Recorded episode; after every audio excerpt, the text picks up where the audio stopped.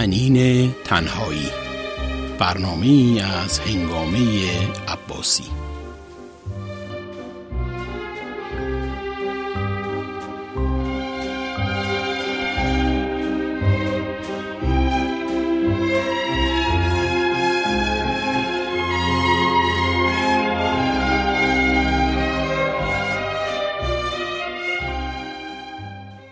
ویکتور هوگو می‌گوید بدبختی مربی استعداد است.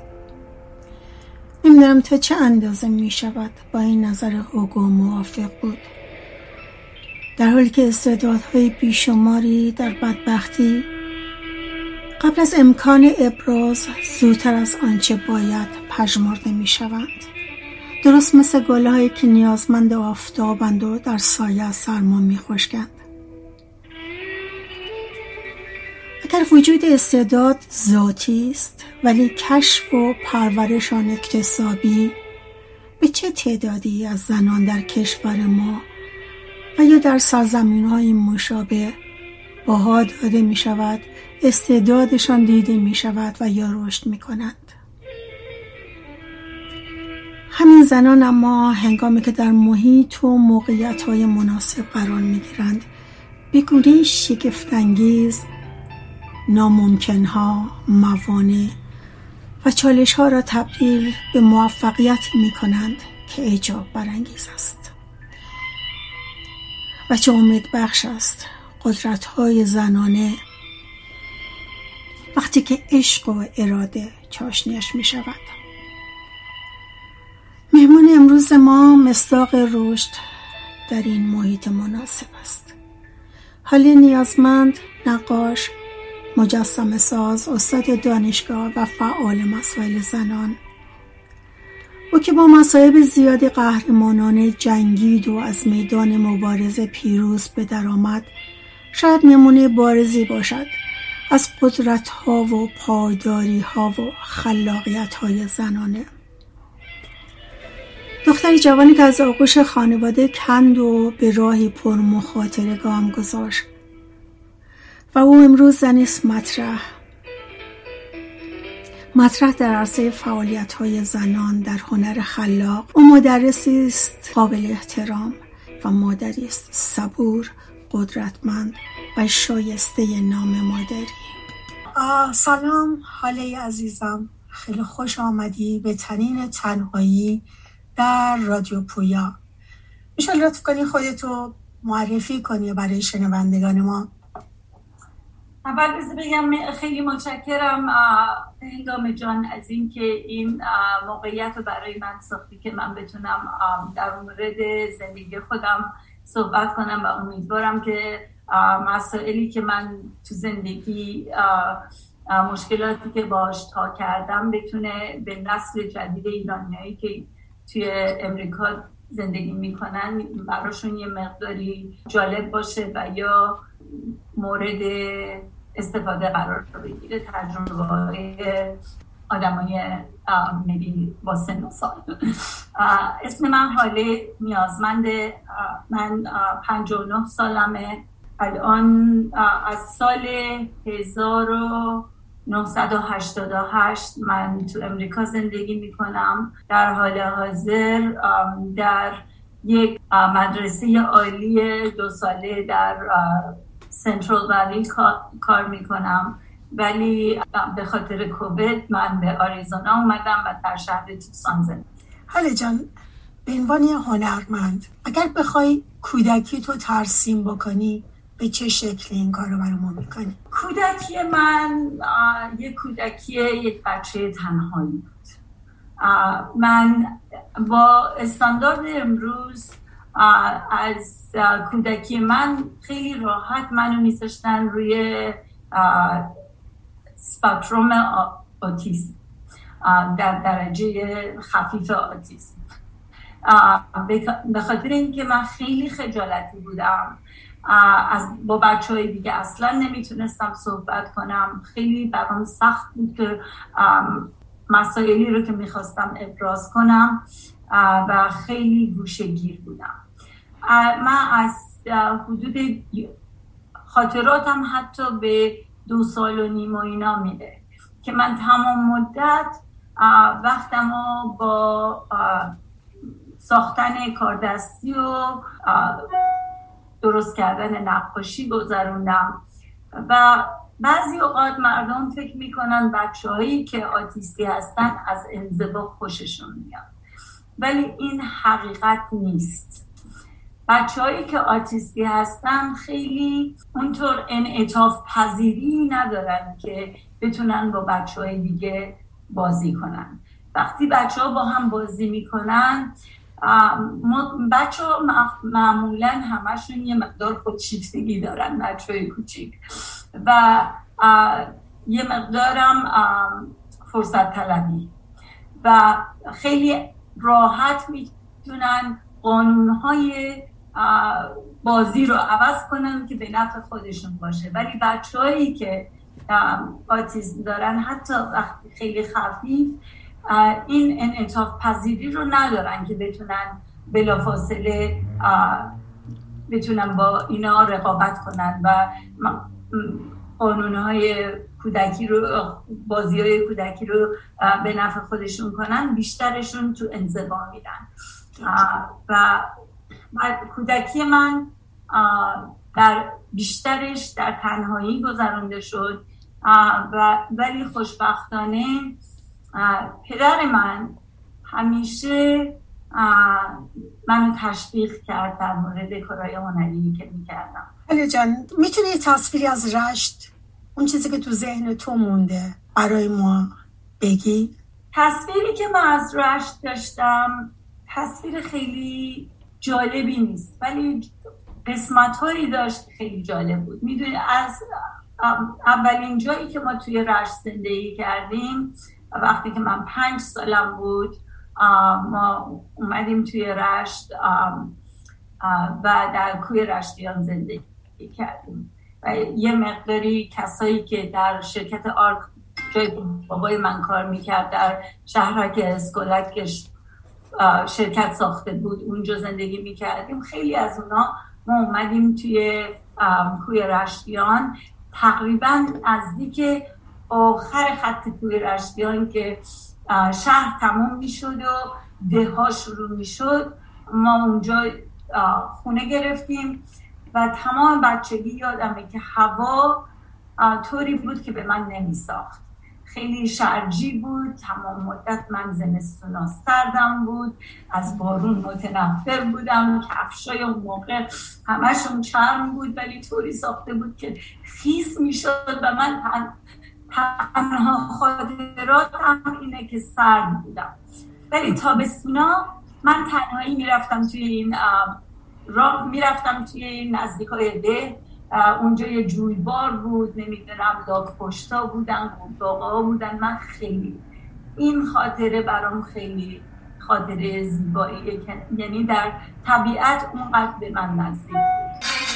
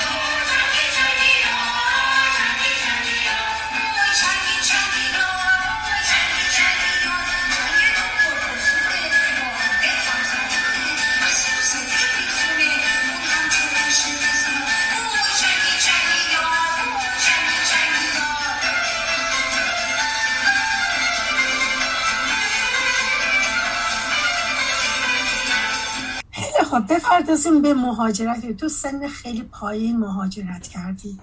می‌خوای در این مورد کمی صحبت کنی؟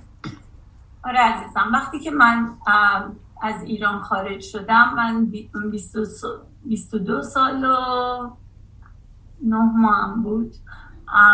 و تو یه مدتی تو تهران زندگی کرده بودم ولی معمولا اون موقع دخترها معمولا تقریبا از نظر اجتماعی و مسائل جنسی و اینا خیلی چشم و گوش بسته بودن در, در مقایسه با الان.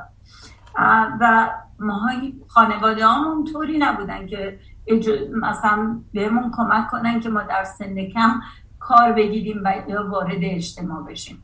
هر کسی انتظار داشت که دختراشون یه ازدواج خیلی خوبی بکنن و پسراشون تحصیل کنن و نمی‌دونم. حتی اگه دختران تحصیل می‌کردن انتظار آخر این بود که تحصیل کنن و بعد یک شوهر خیلی خوب پیدا کنن.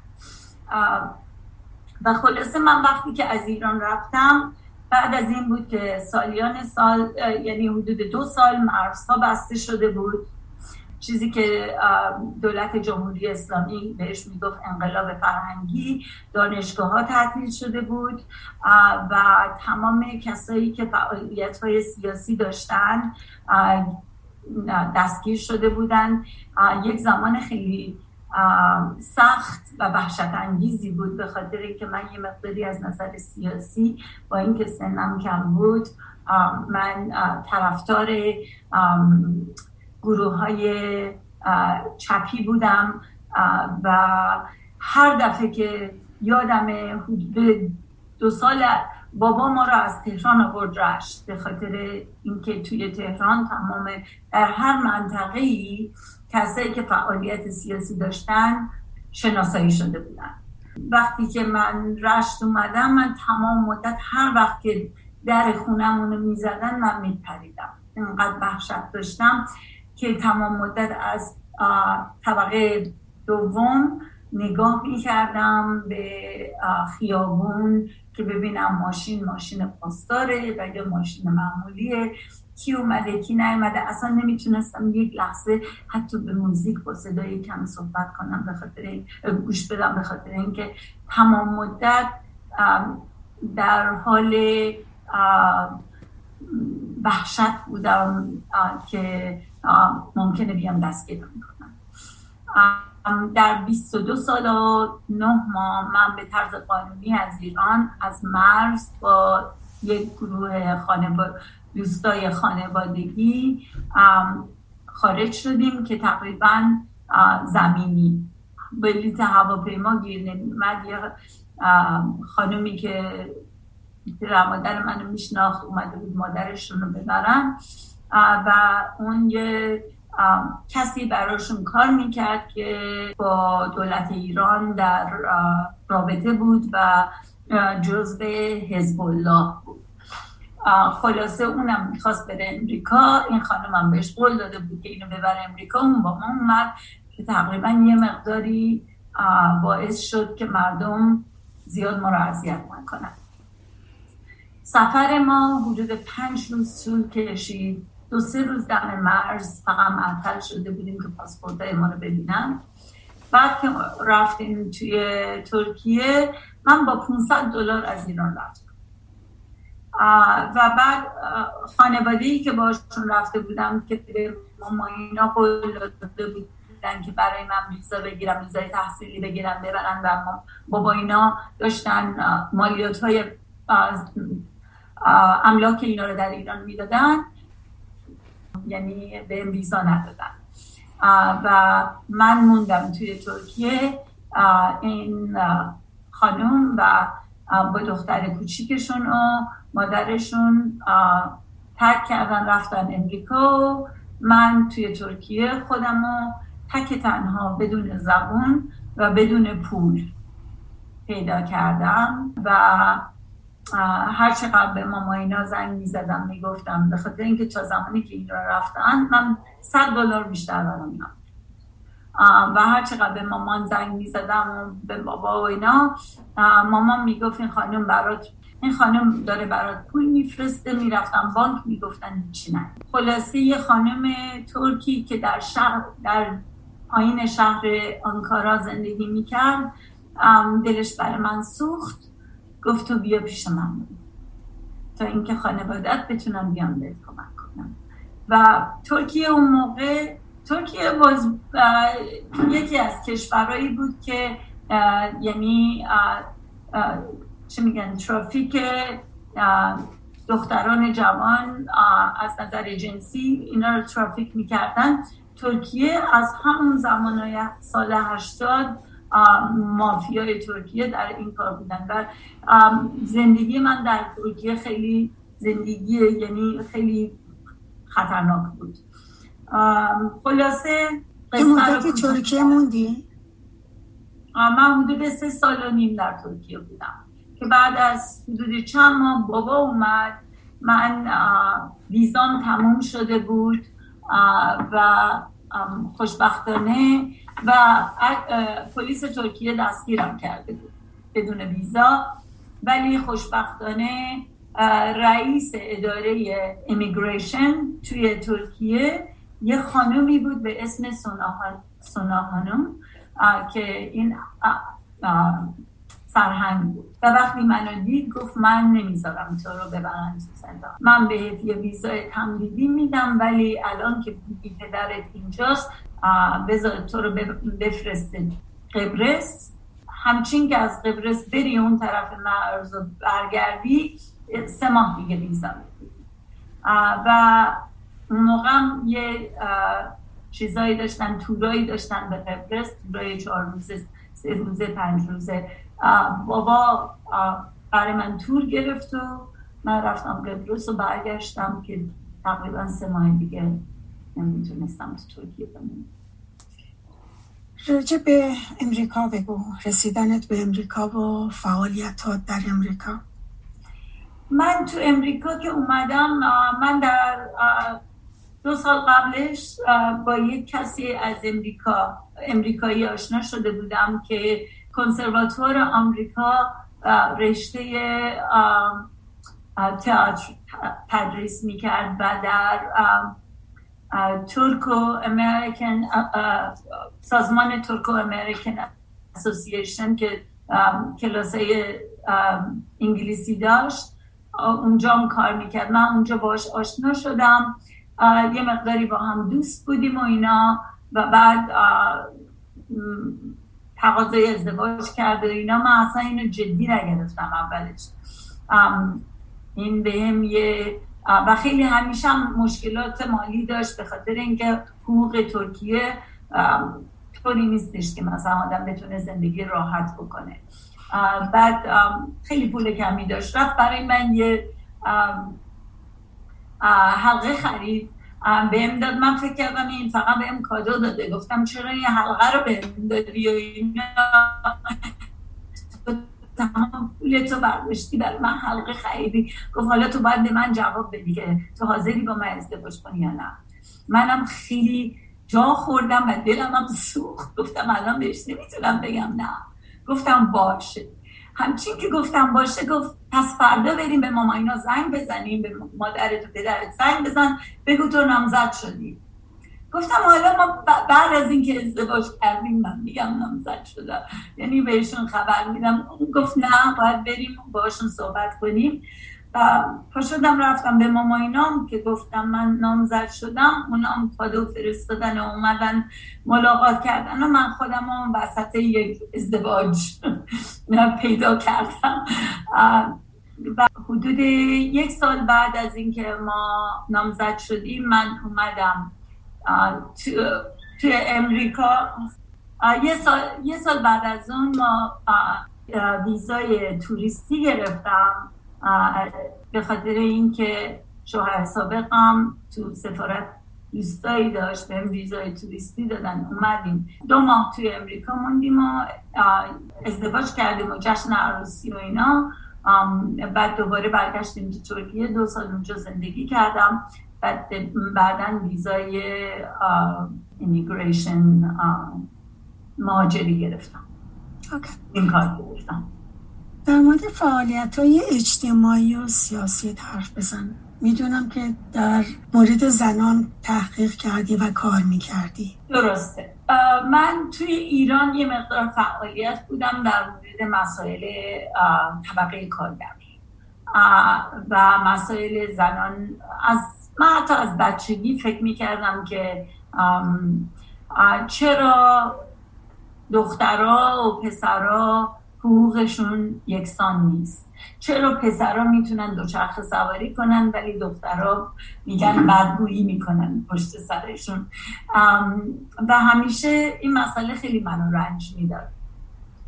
ولی بعد از انقلاب وقتی که گرفتن سیاسی ها شروع شد و نمی‌دونم خیلی یکی چند تا از دوستای خودم گرفته شدن و یکیشون حتی در 16 سالگی ادام شد.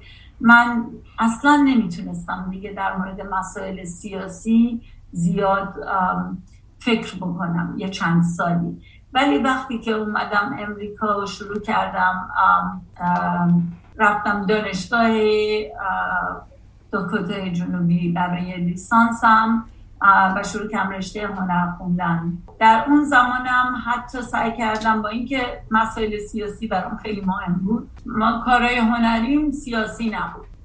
و فکر کردم که الان در موقعیتی هستم در دانشگاهی هستم که تمام پروفسوراش مردن. هیچ کدومشون هم سیاسی خوششون نمیاد. و این موقعیت برای من که از نظر تکنیکی و از نظر تئوری. تئوری. خودم رو پر بکنم و کارم رو یه مقداری به جایی برسونم که از نظر تکنیکی قوی باشه.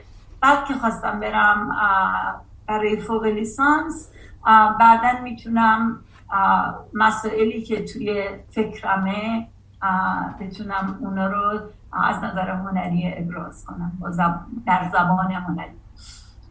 برای فوق لیسانس من رفتم دانشگاه آریزونا که توی همین شهر توسانه که الان هستم. و در اون زمان بعضی از کسایی که اینجا درس می‌دادن از خیلی بخش هنر بخش بزرگی بود. حدود هشتا فقط پروفسور توی نقاشی بود.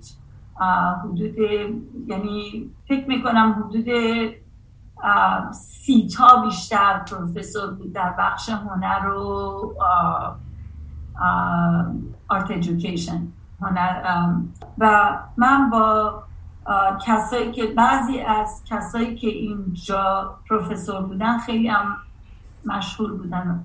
مثلا یکی از پروفسورهایی که به من خیلی نزدیک بود رابرت کولسکات که اولین هنرمندی بود که سیاه پوست که در امریکا در, در شو ونس یکی از مهمترین تقریبا مهمترین شو هنری در دنیا. این در انتخاب شد که امریکا رو رپرزنت کنه رپرزنت فارسی یه مقداری پیدام زن قیدش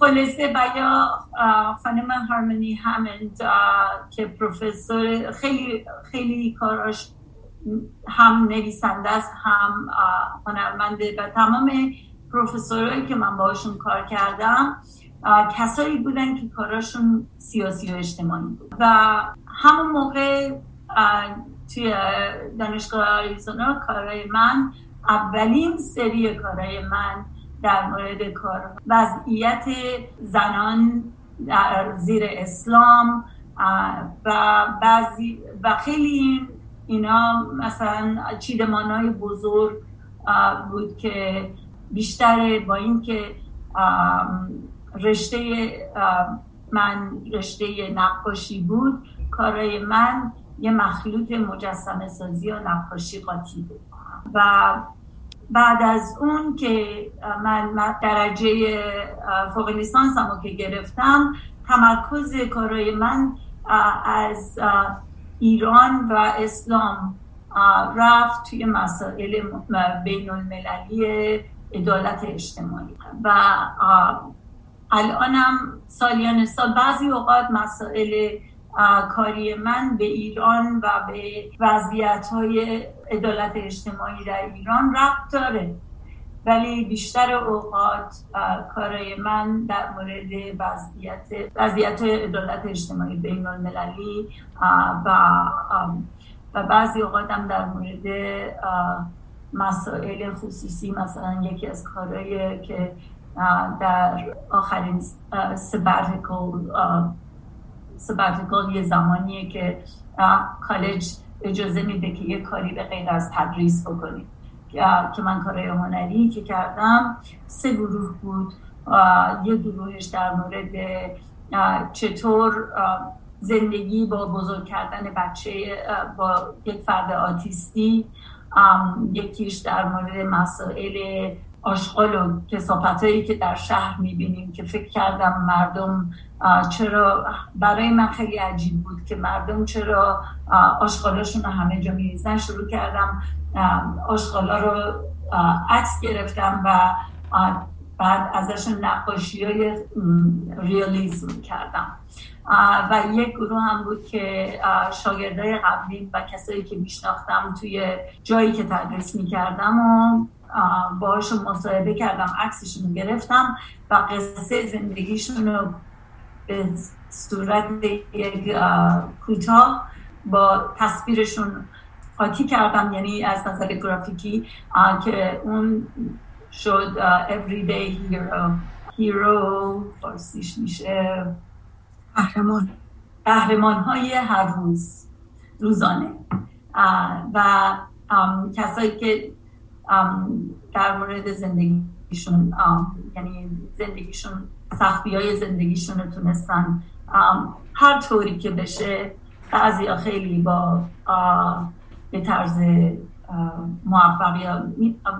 موفقیت آمیز ولی برای بعضی فقط زنده موندن موفقیت خیلی بزرگیه. پس کارای هنری من تقریبا یواش یواش فرق کرده.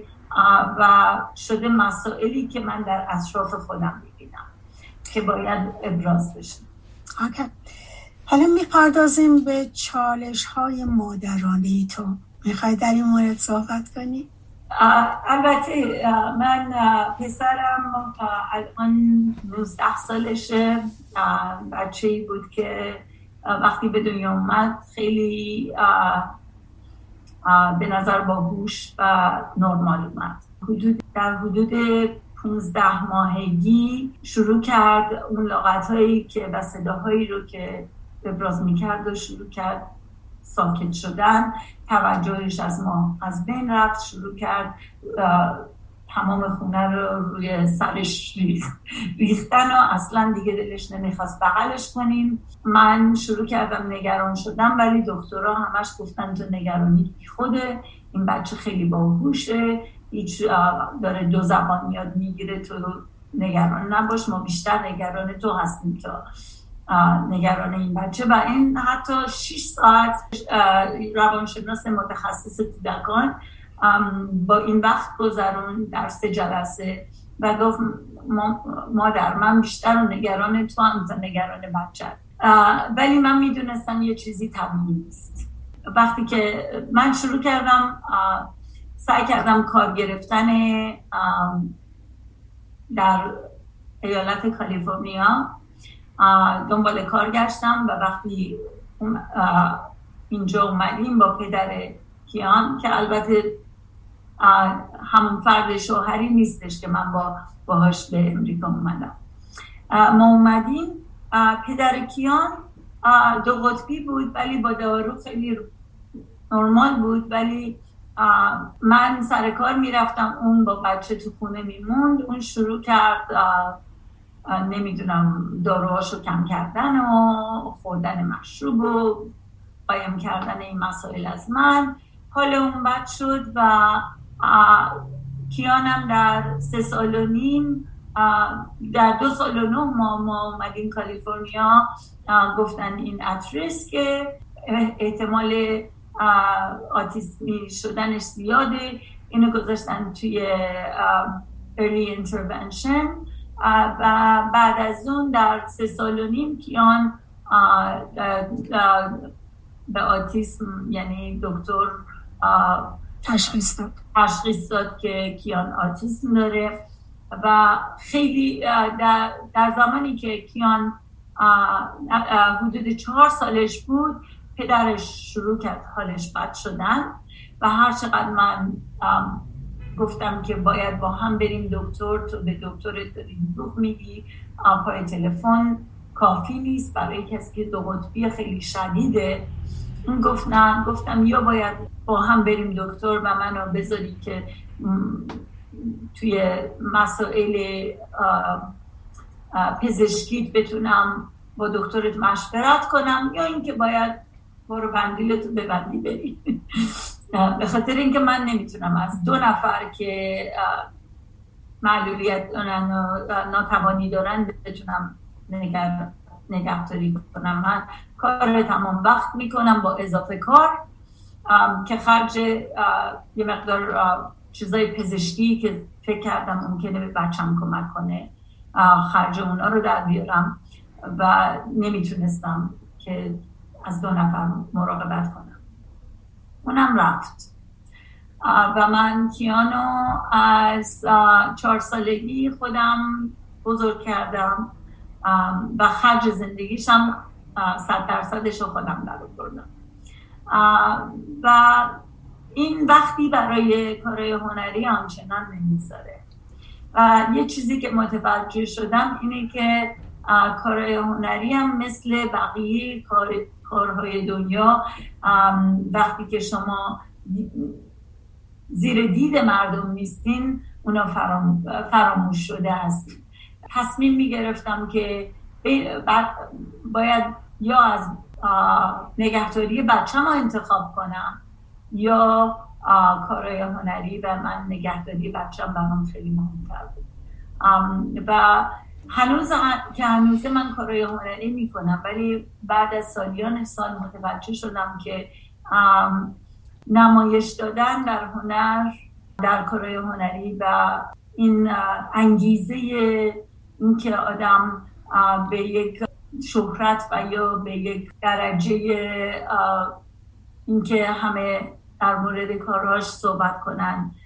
رسیدن یک مسئله خیلی مهمی برام نیست. من فکر می‌کنم از نظر عاطفی و از نظر عرفانی آتیستی شدن بچه من منو خیلی بزرگ کرد و از نظر یعنی من فکر می‌کنم هر انسانی یه مقداری خودشیفتگی داره.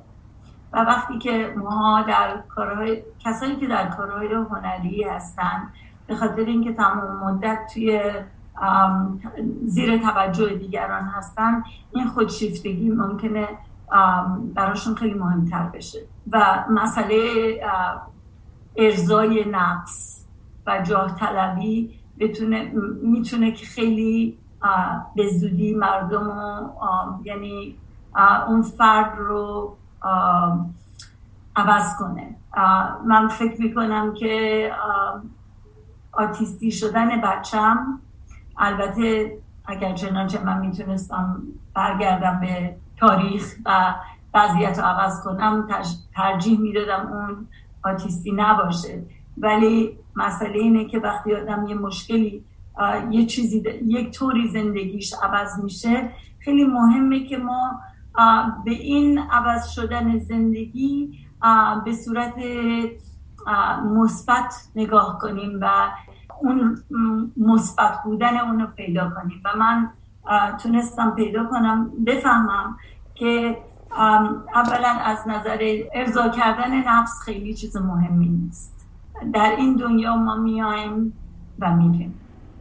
و زمانمون خیلی کوتاست. و وقتی که اینجا هستیم چطور می‌تونیم به خودمون نگاه کنیم و, و فکر کنیم که مثلا برای من این مهمه که زندگی من چه اثر مثبتی برای زندگی دیگران می‌تونه داشته باشه. حتی اگه این کار هنری باشه و یا تدریس در یک کالجی باشه که بیشتر شاگردای من بچه های پناهنده های ویتنام و یا پناهنده های عراق و ایران و و بقیهشون هم مایگرانت کسایی هستن که در مزرعه ها پدر پدرها و مادرها و بعضی بچه ها در مزرعه ها کارگرای مزرعه هستن. و راحت باشن و خیلی بسیاری ازشون اولین کسایی هستن که در تمام خانواده هاشون به, کالج میرن. و به همین دلیل برای من خیلی مهمه که هر چیزی که بهشون میگم می‌دونم که در, در آیندهشون اثر داره. و الان برای من کمک کردن به شاگردام خیلی بیشتر ارضا کننده است تا بتونم مثلا در یکی از موزه بزرگ کارهای منو خریداری کنه. حاله عزیزم ممنون می‌دونم که چقدر سرت شلوغه. کار و بچه و همه این چیزا. ولی با این حال دعوت منو پذیرفتی. گفتگوی خوبی بود. برای تو آرزوی موفقیت می‌کنم و شادی برای خودت و پسرت. ممنون از اینکه با ما بودی. خیلی ممنون هنگام جان. و متاسفم که یه مقداری طولانی شد. ولی متشکرم که این وقت به من داد ممنون از تو